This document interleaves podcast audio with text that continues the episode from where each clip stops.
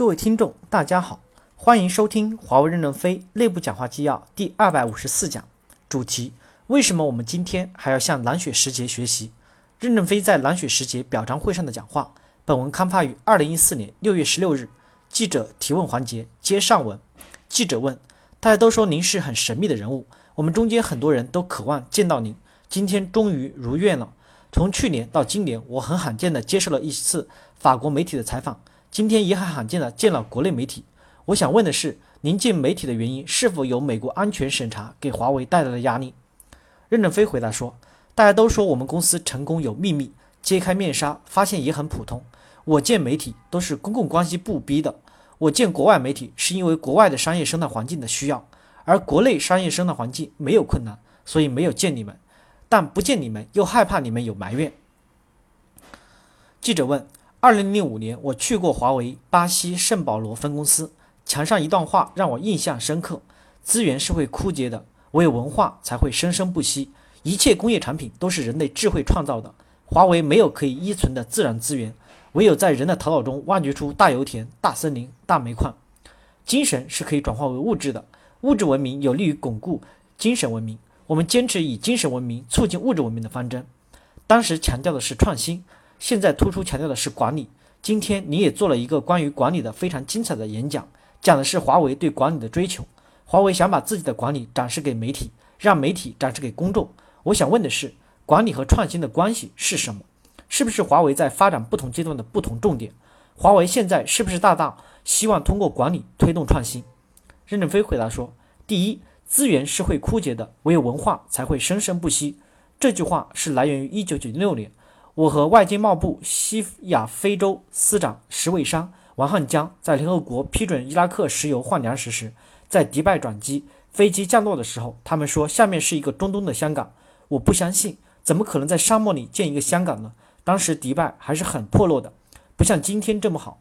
但迪拜这个国家重视文化建设，国王把孩子们一批批的送到欧美学习后再回来，提高整个社会文化素质水平，同时制定各种先进的制度及规划。吸引世界的投资，当时我震撼很大。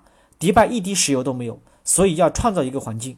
这句话的来源是这样的：华为公司也是一无所有，只能靠自己，和迪拜的精神是一样的。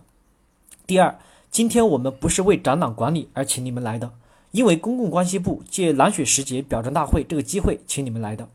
创新和管理之间不是要强调什么关系，我们强调管理，实际上是西方管理没有在华为落地。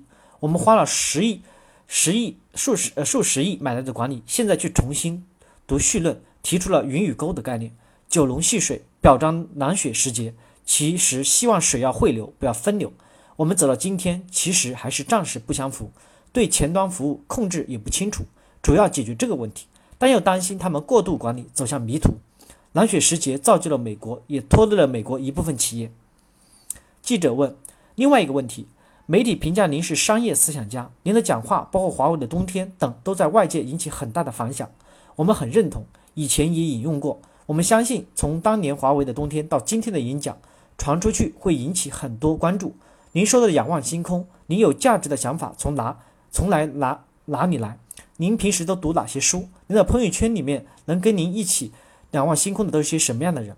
任正非回答说：“我没有使用微信、微博，也没有朋友圈。”是广大员工在创造中，我善于向他们学习，才有了这些观点。